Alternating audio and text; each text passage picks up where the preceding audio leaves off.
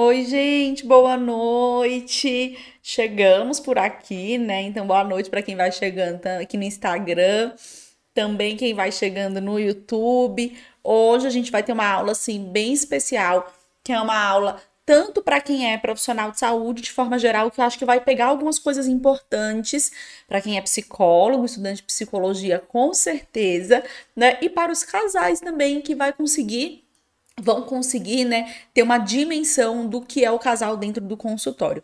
Então, lógico, essa aula em especial para os psicólogos, estudantes de psicologia, vai fazer muita diferença, mas todo mundo se beneficia, tá? Então hoje a gente vai falar do casal no consultório de pré-natal psicológico, né? Como atender esses casais no pré-natal psicológico. Eu recebo muitas dúvidas dessa, desse tema, né? Então, assim, o que é o pré-natal? Como o casal vai para o pré-natal? É, é, igual terapia de casal ou é diferente, né? Quando existe divergência entre o casal, o que, que a gente faz? Quando o casal está discutindo ali na minha frente e agora, né? É, qual é o espaço e frequência do pai no pré-natal? Então, ai, Luzia, muitas dúvidas do tipo. O pai ele vem com que frequência? Você chama semana sim, semana não? Como é que funciona? Isso a gente vai falar também, tá bom? E se o pai não vem para o pré-natal, o que, que a gente faz né, no pré-natal psicológico? Como que a gente é, abrange o tema relacionamento e paternidade no pré-natal psicológico quando o pai não vem? Então, são coisas aqui, eu coloquei essas dúvidas aqui no papel porque são as dúvidas que eu mais recebo de vocês. Mas, peguem papel e caneta, anotem, né, tudo que a gente vai ter aqui hoje e também coloquem as dúvidas aqui, tanto no chat do Insta quanto do YouTube, tá? Vai colocando sua dúvida, Luzia, é, como que é isso? Qual é essa tal situação? Para a gente conseguir realmente deixar bem completa essa aula, né? É muito importante a gente falar sobre a inserção desse pai no pré-natal Quais os diferenciais que a gente precisa estar atento para inserir esse pai no pré-natal psicológico? É muito importante que a gente consiga fazer manejos né, adequados para a chegada desse pai no pré-natal.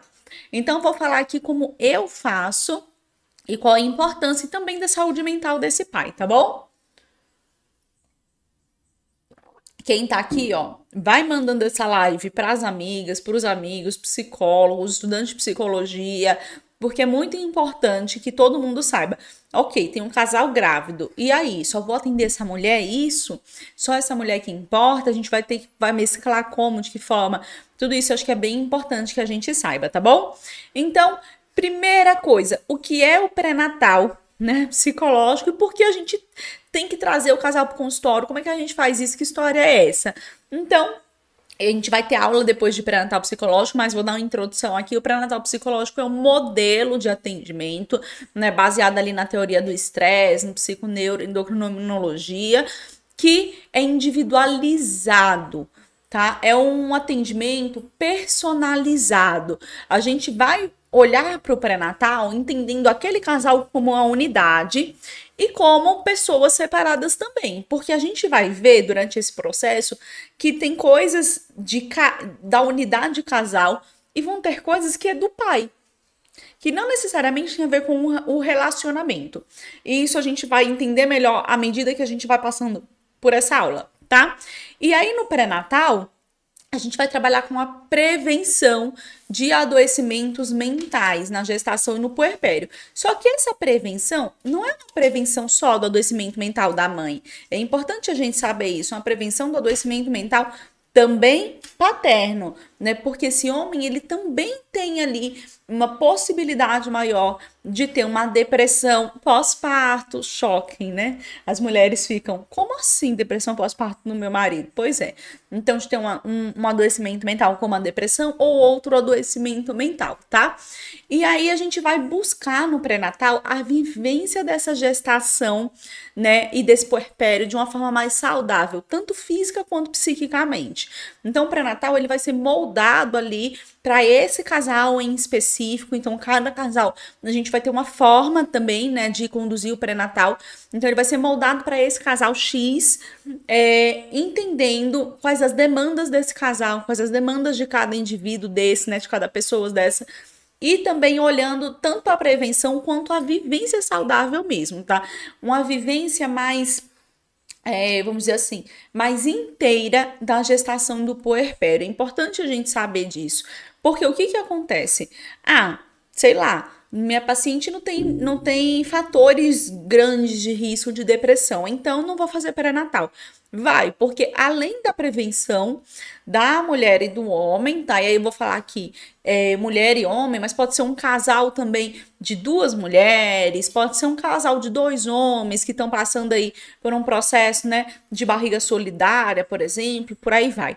Mas a gente vai olhar para esse casal entendendo que eles podem viver a gestação e o puerpério de maneira saudável, consciente, entregue realmente, né, quebrando padrões e se entregando ali no processo da, da gestação e do puerpério.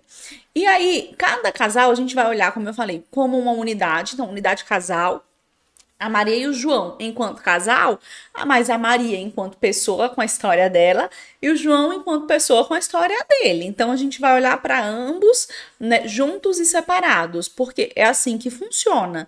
Então a gente não vai é, fazer uma terapia de casal. Eu vou deixar isso mais claro para vocês. A pegada do pré-natal é outra pegada, tá? É uma outra coisa que acontece no pré-natal. E aí, anota isso aí no seu caderno, no seu papel, no seu bloco do celular. O homem também adoece. O homem também adoece em proporção menor do que, da, do que o adoecimento da mulher. Então, a gente fala de depressão pós-parto ali em torno de 10% dos homens, das mulheres a gente fala de 25%, né, uma proporção maior, porém não pode ser negligenciado. Por quê? A gente entra num, num fluxo de negligenciar adoecimento, porque a da mulher é 25, do homem é 10. Então, vou olhar só para a mulher. E aí, esse homem, né, esses 10%, lá na frente pode ser 12, pode ser 15, pode ser 20, pode ser 25 também. A gente não pode negligenciar. Então, presta atenção, o homem também adoece. E né? O, o pai com depressão, então assim, a gente não vai falar só de depressão, tá? A gente vai falar do pré-natal como um todo. Mas eu quero também, também trazer por que a gente precisa inserir esse homem no pré-natal. O, o pai com depressão, ele tende a exercer um papel mais hostil, um papel mais crítico, tá? Na paternidade dele. É mais intrusivo no relacionamento e na paternidade, com menos comprometimento, com menos vinculação, tanto no relacionamento quanto com a criança. E óbvio que isso traz grandes repercussões nessa família. Por quê? Esse homem, muitas vezes, gente, ó, prestem bastante atenção nisso, ele se sente deslocado desse lugar de gravidez e de puerpério. Então, esse homem, ele fica quase que esquecido. Todos os cuidados são para gestante. Todos os cuidados, a, a gestante vai fazer massagem, vai fazer acupuntura, passa uma hora com o obstetra, às vezes o obstetra nem chama esse parceiro é, vai para nutri, vai para psicóloga e de repente a psicóloga não chama também. E esse homem ele tá vivendo a vida como se fosse, como se a gestação não tivesse ali. Por quê? Ele não tem é, atividades e cuidados e atenção relacionada à gestação e o puerpério. Então ele fica muito deslocado. Ele vai trabalhar, trabalha o dia todo, chega em casa, o máximo, o máximo de contato que ele tem com a gestação às vezes é a ultrassom e arrumar o quartinho do bebê. Pintar, sei lá, esse tipo de coisa.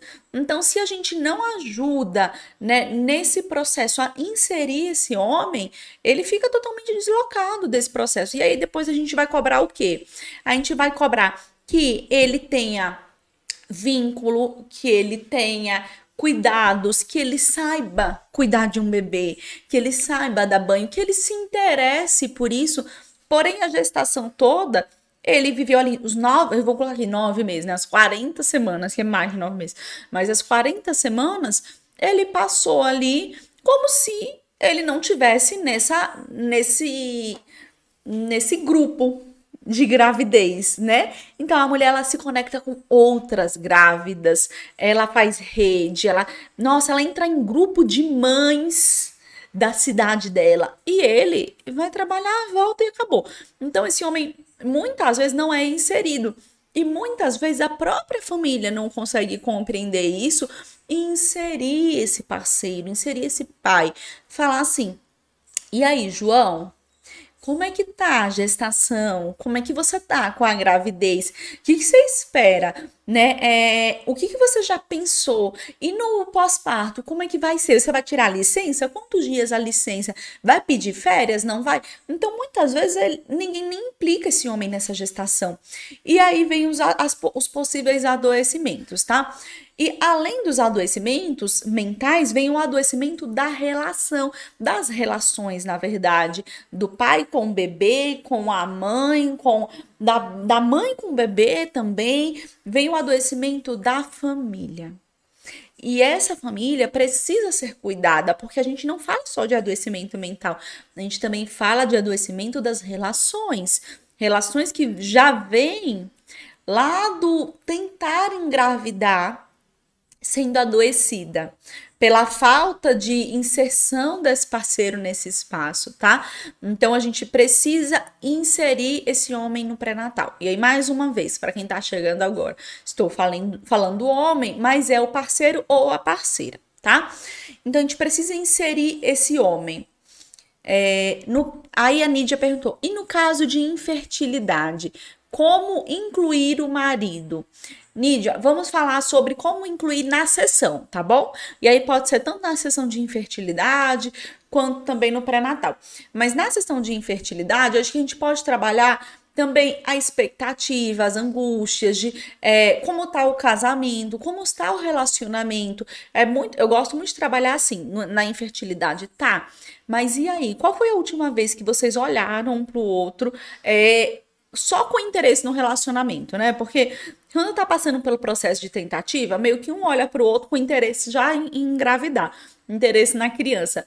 Então, opa, dia fértil, o celular apita, faz o o teste, né? Tá, eu tô ovulando, então transa por transar, transa porque quer ter filho. Então a gente vai também trabalhar, é, além do de tudo, né? Da infertilidade, as as expectativas, os medos, é, os pensamentos, né, disfuncionais, enfim, a gente vai trabalhar o relacionamento. E para além disso, a gente vai trabalhar também as emoções desse homem, que a gente esquece que essa pessoa também está vivendo a infertilidade, porque a infertilidade não é de um ou de outro. A infertilidade é conjugal, é dos dois. Ainda que não sejam os dois que tenha a infertilidade, que um possa ter filhos, o outro tem essa dificuldade, mas a infertilidade é conjugal, né? Porque se eu estou casada com uma pessoa e a pessoa tem dificuldade de ter filho, eu também tenho dificuldade de ter filho, porque eu tô me relacionando com essa pessoa logo, né? É uma condição minha também. Então, entendendo isso, a gente tem que ouvir a pessoa também, ainda que a quem viva a infertilidade seja o outro, tá? Então, vice-versa. Se for o homem, a gente tem que ouvir a mulher, se a mulher, a gente tem que ouvir o homem e também elaborar todas as fantasias de será que a gente vai viver uma vida, por exemplo, sem filhos? Como é que vai ser a nossa velhice? A gente vai ajudar tudo isso, tá? Vou voltar aqui para o caso do pré-natal. Então, a gente vai, prestem bastante atenção. Anotem aí, coloquem as dúvidas, tá? No YouTube também, vocês coloquem as dúvidas que já já vou ler. É, a gente vai é, primeiro entender que o homem ele chega diferente no consultório de psicologia na maioria das vezes. Então eu vou falar da minha experiência, tá, gente? Assim, que é o que eu vivo dentro de consultório. 90% das mulheres dizem assim, quando eu falo, eu falo assim: olha, é, você acha que seu marido viria para a sessão com a gente? Ah, Acho, mas sabe o que é, Luzia? Porque ele trabalha muito, não tem tempo. Não, imagina, não tem problema, eu atendo até tarde. Posso atender ele 9 horas da noite. A gente pode arrumar um horário fim de semana. Você acha que ele teria resistência ou que ele viria? Viria, mas ele não ia falar nada, eu acho. Nossa, gente, 90% das mulheres falam isso, eu acho uma loucura. É muito engraçado, porque vocês têm que ver a reação depois. Aí fala, ah, viria, mas ele é muito tímido, sabe? Acho que ele não ia conseguir se abrir. Tá bom, vamos lá. Então vamos marcar. Pergunta para ele semana que vem qual horário que ele pode, tá bom? Aí ele vem. Tá bom. Aí você me fala no WhatsApp. Olha só. E aí a gente vai e Ah, posso quarta-feira, 9 horas da noite, Luzia. Beleza, quarta-feira ele vem. Vem sozinho ou vem acompanhado?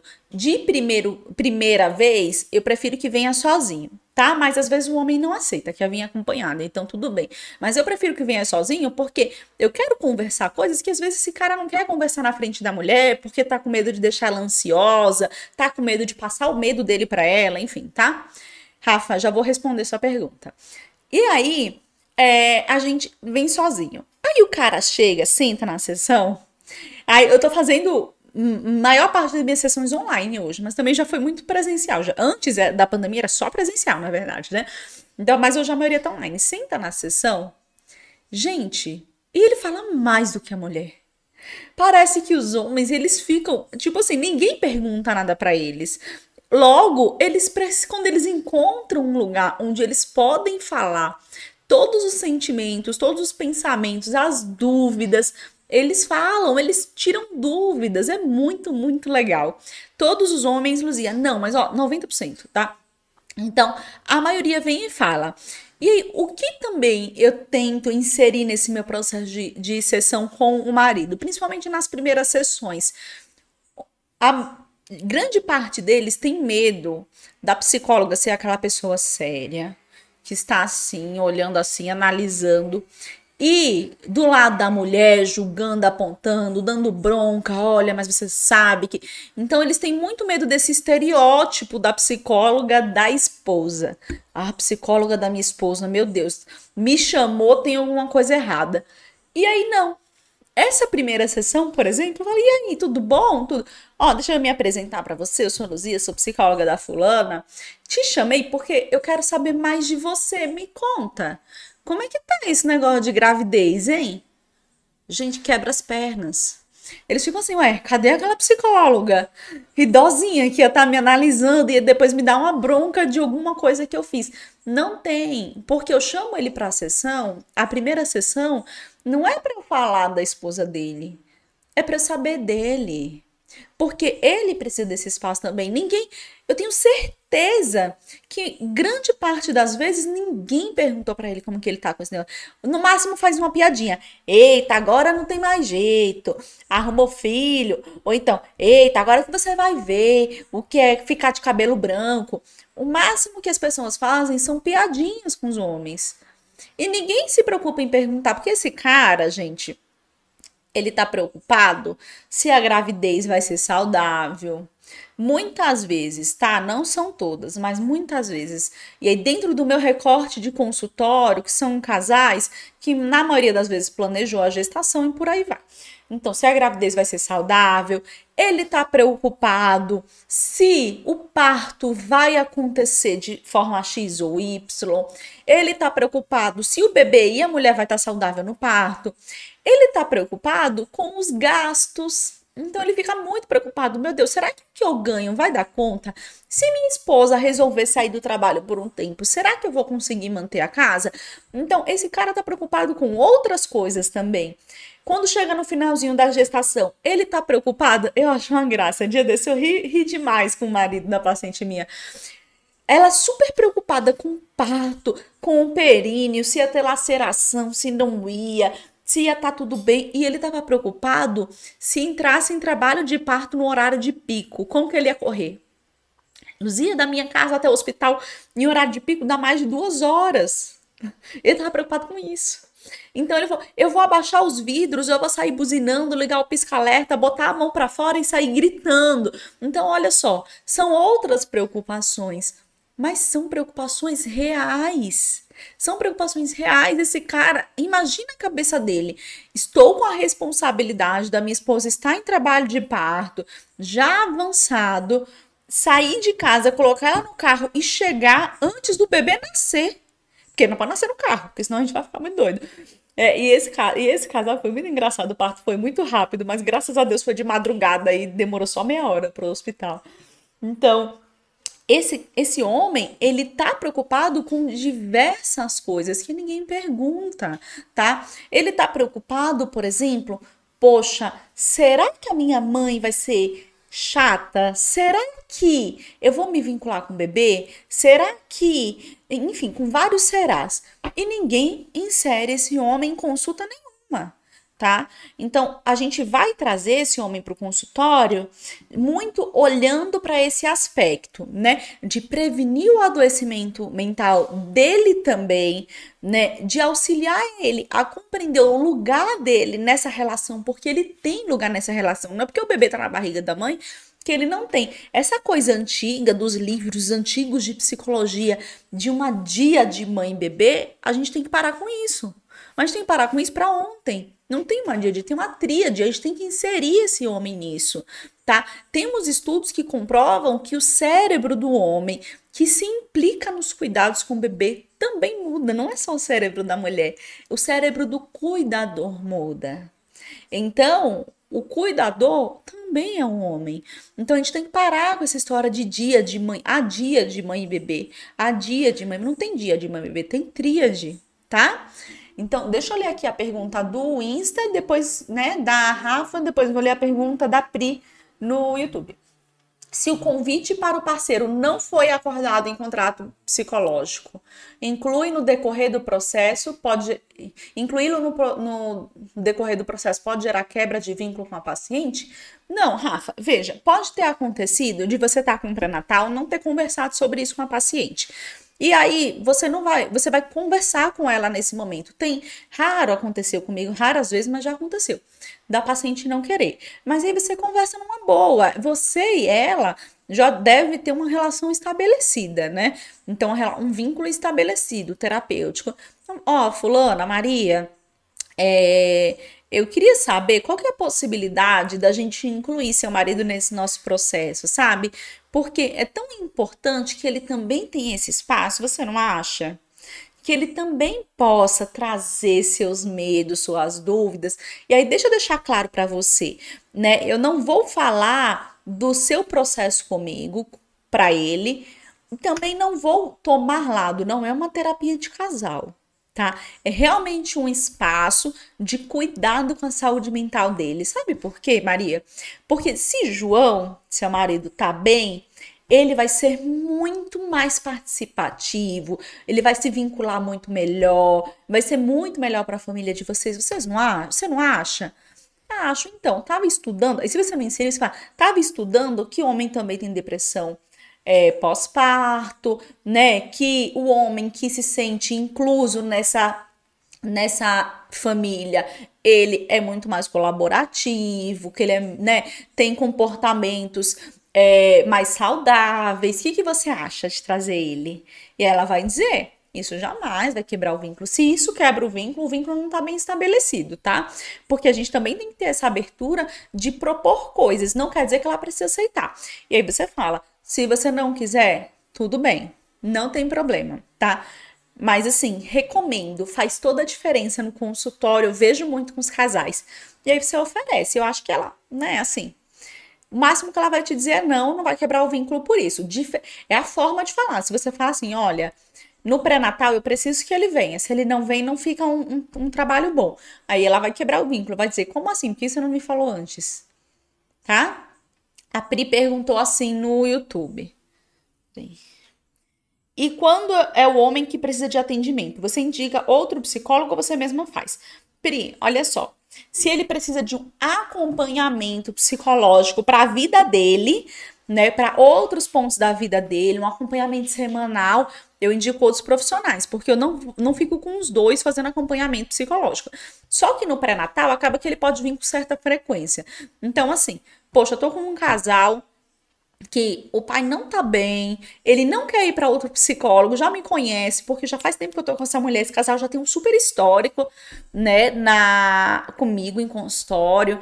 Então assim, não quer ir para outro psicólogo. Tô até anotei aqui, tá anotado num papelzinho, aqui no meu embaixo do meu iPad, né, é, que ele vem na próxima consulta. A esposa falou assim: "Ó, oh, Luzia, fulano não tá bem". Então, eu falei: "Opa, peraí, ele não quer ir para outro psicólogo? Não. Mas já insistiu? Já. Quer indicação? Não, não quer. Mas se for para vir para consulta com você, ele vem. Então ele vem. Veja, não vou fazer um processo terapêutico, mas é um casal que tá no início de gestação, né? Eu ainda não tinha chamado ele por outros motivos, não posso falar muito desse caso aqui, mas por outros motivos.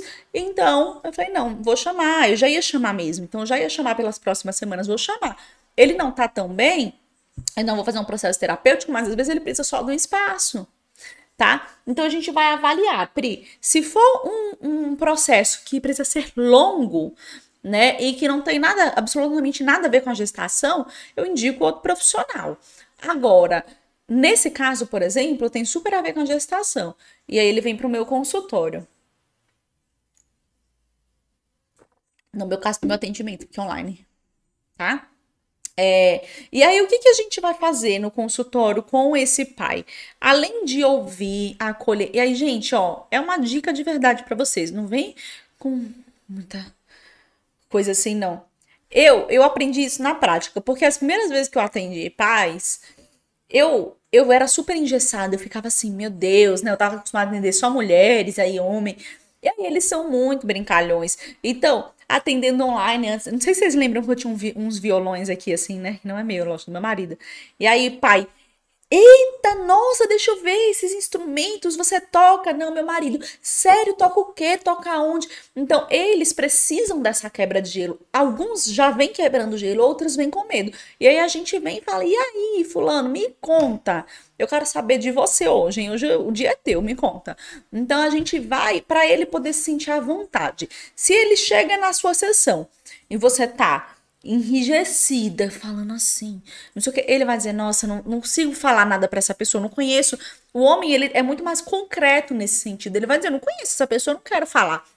A mulher não, uma mulher, se ela estiver precisando falar, não importa. Pode ser, pode estar na fila do mercado, que ela puxa alguém e fala muitas vezes, né? Então, por um homem ser muito concreto, a gente vai ajudar ele a entender que, ó, não tô aqui para dar bronca em você. Não tô aqui para falar do processo da sua esposa só. Eu quero saber de você.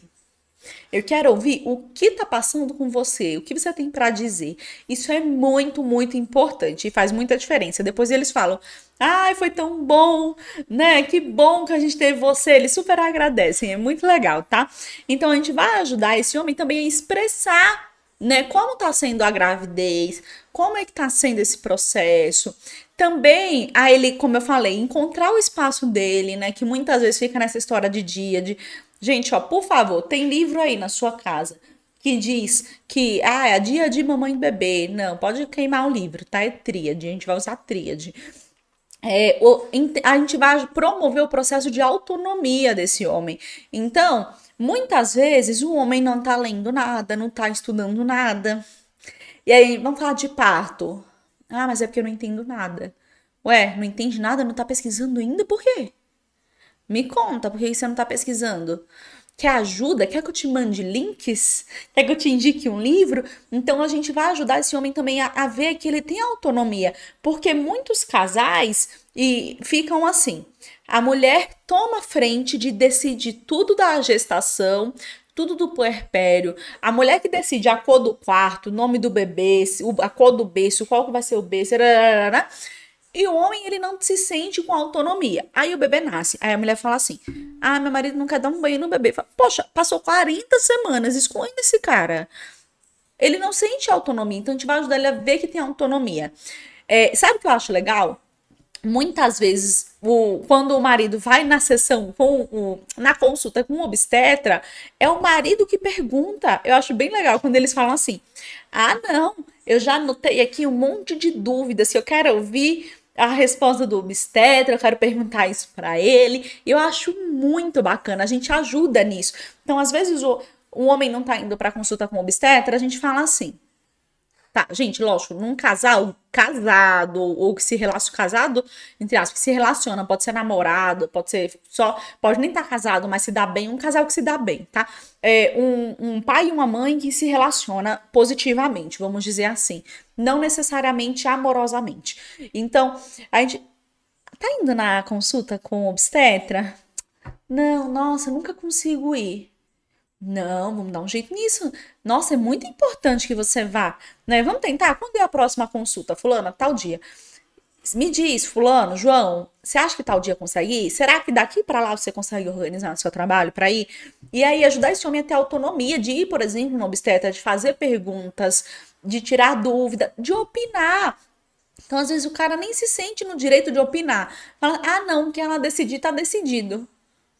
Ué, mas e aí? Né? Então, não é assim. Então, é o seu filho também. Vamos conversar. Será que vocês não podem ter um diálogo mais positivo? Então, o diálogo do casal a gente trabalha bastante, tá? É, e aí eu gosto de falar muito sobre essa autonomia do homem, que os homens não são criados, né, no dia a dia, assim, na infância, para serem pais, na maioria das vezes. Então, os homens não brincam de boneco, né? Assim, brinca de boneco de Power Ranger. Brincar de boneca, né? Então, não brincar de boneca, não brincar de casinha. Então, as mães muitas vezes é, não ensinam os meninos a limpar a casa, mãe, as mães muitas vezes não ensinam os meninos a fazer uma comida, as mães muitas vezes não ensinam os meninos que eles precisam aprender outras coisas, além do trabalho, além de ser engenheiro, além de ser, sei lá, advogado, né? Isso não, os pais não ensinam, os meninos não veem isso em casa com os pais. Então, os pais em casa muitas vezes não fazem nada. Era aquele pai provedor que só pagava as contas e batia nas crianças e qualquer coisa resolve com sua mãe. Se a criança tirasse uma nota vermelha, aí o pai fazia o quê? Fulana, por que, que fulano tirou nota vermelha? Você tem que ir na escola. Então o pai era provedor. Aí os meninos aprendem isso. À medida que os meninos aprendem isso, tanto pela falta de estímulo de aprender coisas em casa, quanto também aprender essa relação vendo, né, que a mãe tem esse papel e o pai tem esse papel, os meninos eles não eles não crescem na, na infância, na adolescência e no começo da vida adulta entendendo que eles vão precisar pesquisar sobre parto, que eles vão precisar pesquisar sobre uma gravidez saudável. Olha um exemplo muito claro na tentativa de engravidar, a mulher pira, ela fica só comendo saudável e começa ácido fólico, aí vai fazer exercício. E às vezes o cara tá em casa bebendo cerveja, olhando a TV o dia todo sentado e eles estão tentando engravidar. Então, assim, ele não se implica muitas vezes desde a tentativa. Ninguém fala assim, mas Fulano, ó, não adianta ela tá comendo salada, fazendo exercício, e você tá aqui vendo TV o dia todo sentado. Você tem que também cuidar da sua saúde, porque o bebê também vai ter a sua genética. Ele também vai ter, ele também vai ser um pedaço de você, não vai ser só dela. E aí, por que, que eu tô trazendo isso? Porque isso é parte do processo que a gente vai ajudar a reverter no consultório. Então, chamar esse, esse parceiro e falar assim: João, João, eu sempre chamo de João Maria, né? Porque aí João e Maria, vocês sabem, é, é coisa de livro infantil, não tem, não é nenhum paciente. João, é, e me conta assim, como é que você está pensando em fazer depois que o bebê nascer? Gente, essa é uma pergunta essencial, porque vai fazer o cara pensar, como assim? Se ele, se ele nunca parou para pensar, ele vai pensar, como assim, o que, que eu vou fazer? Ah, não, mas você sabe, né? Assim, você vai ser muito importante nesse processo. A Maria vai amamentar, é, mas ela também vai precisar de cuidados. O bebê precisa de outros cuidados. O bebê chora de madrugada, o bebê tem cólica, o bebê tem febre, de repente. O bebê, ele precisa é, de alguém com ele no colo para ninar. O que, que você está pensando? Como é que vai ser? Isso implica nele se colocar num lugar de que, opa, eu tenho que fazer alguma coisa, né? É, um outro ponto é pesquisar então, sempre que as mulheres estão nesse processo frenético, né, de pesquisar muito sobre parto e tal, sobre a via do parto, sobre o que é indicação de cesárea, o que não é indicação de cesárea, e qual que é não sei o que, qual que é não sei das contas, qual é a taxa tal, que a gente fica assim, né, tudo doido. E a gente fica, meu Deus, um, um ano pesquisando tudo. Assim, mas você tá pesquisando e lendo sozinha? Vamos fazer o seguinte: quando você achar alguma coisa, uma leitura boa, manda pro seu marido também, porque na hora do parto, ele vai ter um papel importante também. Ele também vai estar tá ali naquele trabalho de parto. E muitas vezes, nessa vulnerabilidade do parto, ele vai ser a pessoa que vai poder decidir coisas. Então, a gente ajuda nessa autonomia, tá bom? É, um outro ponto, a gente vai promover uma relação conjugal com mais parceria e bem-estar. Então, no momento que a gente fala assim, olha, João e Maria, né? Um bebê vem aí. Como é que vocês estão enquanto casal? É, Maria, o que, que você espera do João enquanto pai? João, o que, que você espera da Maria enquanto mãe? A gente consegue fazer com que esse casal converse e refaça acordos. Sabe por quê? A gente, num relacionamento, a gente refaz acordo o tempo todo. Então, quando eu tô namorando, eu faço uns acordos, e aí quando eu caso, vem a vida financeira, vem os perrengues, vem outras coisas, a gente faz outros acordos. Quando vem filhos, ou a gente decide que venham filhos e vai começar a tentar, a gente tem que fazer outros acordos, porque aqueles acordos que a gente fez há 10 anos atrás, às vezes nem tá valendo mais. A gente se transformou nesse processo. Então a gente ajuda nessa relação conjugal a refazer acordos. E aí vem um bebê. O que, que vocês pensam, né? É bem importante, tá bom? A Ju perguntou assim no, no YouTube. Lu, já encontrou alguma resistência com algum pai? Já. Como manejar? Não é o mais frequente, tá, Ju, no meu consultório. É, acaba que é, tem uma boa aceitação, mas já. E aí eu vou falar um pouco disso daqui a pouquinho, tá? Assim, quando o pai não vem, o que, que a gente faz? Ah, Luzia, o, o pai não vem, falou que tem psicofobia, né? Falou que odeia psicóloga, que a psicóloga queimada, pegando fogo. E agora? Psicólogo, aquele bicho que entra na nossa cabeça, eu não quero. Então, assim, poucas vezes, mas já ouvi isso, tá? É, ah, não teve uma boa experiência com psicólogos anteriores. Gente, ó, vou dizer um negócio. Aspas, ah, parênteses aqui, tá? É, a gente tem que ter muito cuidado com o nosso trabalho, porque o que tem de gente que fala assim, ah, eu nunca mais quis, quis voltar num psicólogo, porque eu tive uma péssima experiência com a minha psicóloga anterior. E eu fico pensando, o que, que as psicólogas estão fazendo por aí? Que a pessoa tem uma péssima experiência.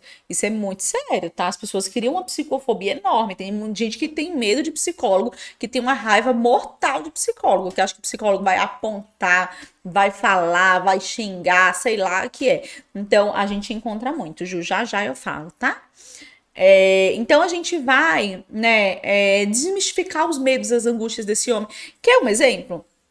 Os homens ficam, muitas vezes, não todos, mas muitos homens ficam com medo da relação sexual na gestação. Por quê? Porque, como eu falei, homem não foi muito formado para entender sobre gestação, parto, puerpério. Aí o homem acha que, numa, lógico, tá, gente? Numa gravidez é, de risco habitual, né? Não uma gravidez de alto risco.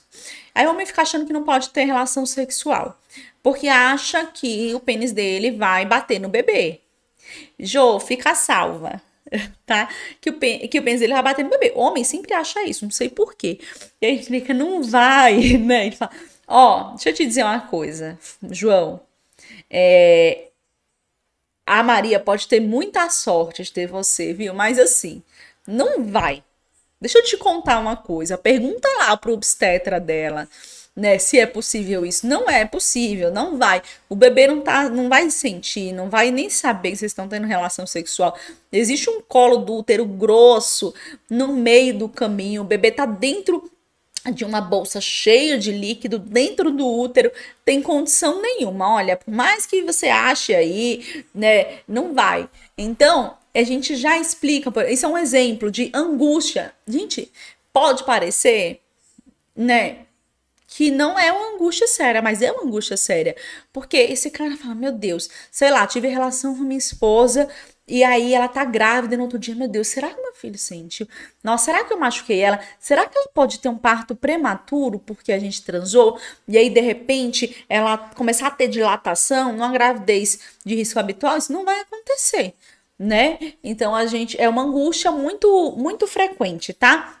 Uma outra angústia, né, como eu falei, um outro medo é do financeiro que a gente precisa tá, abordar. É, olha, deixa eu te contar. O que o seu filho vai precisar é de você. Então, eu falo muito isso para os pais. É, tem um, um programa de pré-natal do homem, não sei se vocês conhecem, é bem legal.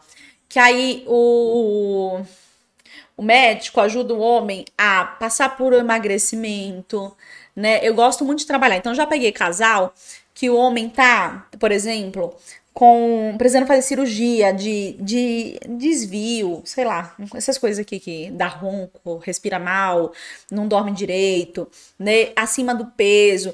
E a gente trabalhar, fulano, deixa eu te contar. É, é muito, você é muito importante nessa família, sabia? É, você já parou para pensar que você vai precisar se cuidar porque o seu bebê tá chegando? Então não é só a Maria que precisa cuidar da alimentação dela. O bebê ele vai precisar dela? Vai. Ele está sendo formado nela? Tá. Ele vai mamar o leite dela? Vai. Mas ele também vai precisar de você, porque esse bebê ele também precisa do vínculo com o pai. Ela vai precisar de você, porque ela vai precisar de cuidados, ela vai precisar de atenção, né? É, essa casa vai precisar de você. E aí, eu tô. Quando foi seu último exame? Gente, eu juro que a maioria dos homens fala: ah, tem uns três anos. Olha, ah, tem uns cinco anos. Ah, tem uns três anos. Olha, mas como é que vocês decidiram engravidar e você fez um exame há cinco anos atrás? Por que você não fez um exame antes, tá? É uma coisa que a gente precisa pensar. É, Luzia, como trabalhar com o pai caso ele não queira participar do parto? Tá, vamos falar. Aí vamos falar então aqui das dúvidas frequentes, né? E o pai, quando não vem? Porque essas coisas vocês já entenderam, né? A gente vai ajudar o pai a se inserir, a se sentir parte, a cuidar da saúde dele, a fazer escolhas. Mas aí o pai, Luzia, não vem. O pai tem até, tá até casado, mas o cara não gosta, não sei, não gosta de psicólogo, acha que é uma besteira, acha uma bobeira esse negócio, tá gastando dinheiro com psicóloga. Ah, que loucura, né? Quando o pai não vem, Primeiro, a gente tenta entender por que ele não veio, para ver se ele vem, né? Então, às vezes é um, um, a falta de mandar um áudio. Então, às vezes, sei lá, a mulher fala, eu falo, não, tá, deixa eu fazer o seguinte, eu te mando áudio, você mostra para ele. Oi, fulano, tudo bem? Olha, queria saber se você vem na consulta. Tão importante que você venha. Às vezes é falta de manejar um horário, a gente tenta. Luzia não vem de jeito nenhum, o cara não vem, não quer, não, não, não, não aparece. A gente vai trabalhar com o que a gente tem. Então, às vezes, por exemplo, ele não vem de jeito nenhum, mas apesar de eu não conseguir ouvir ele, ele precisa me ouvir. Ele vai precisar saber de baby blues, ele vai precisar saber de puerpério. Então, eu posso mandar um áudio informativo e pedir para ela mandar para ele. Eu posso fazer uma cartilhazinha dos principais pontos que eu vejo que aquele casal precisa, né? Que esse cara precisa observar e enviar para ele. É, e em último caso, caso ele não acesse nada que eu mande, nem um áudio, nem uma cartilha, nem um e-book, nada que eu mande, aí, né, eu não tenho também o que fazer. Eu vou trabalhar com esse não vem. Então, fulana, olha, vamos fazer o seguinte, vamos trabalhar com o que você tem, com o que você traz. Porque eu também não tenho como obrigar uma pessoa a vir num psicólogo, vocês concordam? Não tem como a gente obrigar a pessoa a ir no psicólogo. Então, se ele não vem de jeito nenhum, se ele não quer escutar um áudio, se ele não quer ver uma cartilha, um e-book, nada que eu faça, nada que eu envie para ele, né? Então, paciência, tudo bem, a gente vai trabalhar com o que a gente tem. E aí eu começo a trabalhar com Maria, como é que você acha, assim, pelo histórico do João, que ele, que ele vai te ajudar? É, olha, vamos fazer o seguinte, conversa com ele sobre tal tema. Então eu uso ela para conversar com ele também, né? Maria, assim, você já conversou sobre baby blues com o João? Não. Vamos fazer o seguinte, eu converso com você sobre isso, esclareço suas dúvidas e você chama ele para conversar. Olha, João, é, tava pensando aqui, tem, eu tava lendo, né, que no puerpério tem uma condição chamada baby blues. É, eu acho que eu vou precisar da sua ajuda comigo nesse sentido, não só com o bebê, né? É, você acha que vai conseguir me ajudar? Você quer que, chama, que a gente chame alguém para vir aqui para casa? Então a gente tenta fazer também esse esse meio caminho, tá bom? Bom, gente, é, acho que as dúvidas acabaram, né? Mas eu queria deixar muito presente nessa nessa live que a gente não tá falando de terapia de casal, mas que a gente tá falando de uma interação desse casal, né? Que a gente tá falando de um de uma inserção, em especial a inserção desse homem nesse processo gravídico puerperal. Não dá para a gente fingir que o homem não existe, né? É, ele precisa encontrar espaço nessa relação, porque vai fazer toda a diferença para ele, para o bebê, para a família toda, tá? Então, entendendo isso, né? Se a gente compreende que é importante que ele esteja inserido nessa família, inserido no nosso consultório, a gente consegue dar espaço, ouvir ele. E aí, de vez em quando, eu faço uma sessão com ele, de vez em quando eu faço sessão com um casal. Com que frequência, Luzia? Depende. Tem casal que eu trago o homem mais vezes pro, pro consultório, tem casal que eu trago menos, né? Tem casal que o homem tem mais disponibilidade, tem casal que o esse mesmo que eu falei que o, ele falou que ia sair buzinando loucamente pela cidade se entrasse em trabalho de parto, ele fazia questão de vir para as consultas porque ele adora, o sonho dele é ser pai, então ele adora, adora poder estar tá inserido nesse mundo de gestação, com a esposa e falar das emoções e falar dos exames e falar de tudo. Então, a gente vai sempre ponderar de acordo com um casal, tá bom? Com a disponibilidade, com a entrega, é, com, lógico, né, com diversas coisas, com a demanda. A gente sempre vai ponderar pelo casal. Espero ter esclarecido para vocês muita coisa. Essa aula vai ficar gravada. Então, se você conhece um casal que precisa né, é, entender melhor dessa interação desse pai nesse relacionamento, manda uma psicóloga, um psicólogo, é, um estudante de psicologia, né? Se você tem ali é, um, um grupo que você acha que essas pessoas precisam entender que o homem não é dispensável, que não dá pra gente fingir. Gente, não dá pra fingir que o homem é, não tá na relação, tá bom? Então manda isso para essas pessoas. Eu espero muito que os pacientes de vocês e que vocês tenham experiência de ter ali, né, o parceiro, a parceira inserido nesse processo de gestação, de parto, de puerpério, porque é muito mais gostoso quando é assim, tá bom? É muito mais funcional. E eu tenho um recado para dar. Quinta-feira não temos aula aberta, só na próxima terça. Por quê? porque eu estarei no evento Todo Parto Importa. Quem tiver no Todo Parto Importa, pode ir lá falar comigo que eu vou querer super dar um abraço em vocês, tá? É, eu vou estar no presencial aqui. Então, não vou, não vai ter aula quinta porque eu estarei no evento para colher coisas novas e trazer para vocês aqui com muita alegria, né? Com muita, é, com muita felicidade. Então, quem estiver aqui em São Paulo, no evento. É, vamos embora juntos aprender mais, tá bom? Então é isso, gente. Boa noite e um beijo.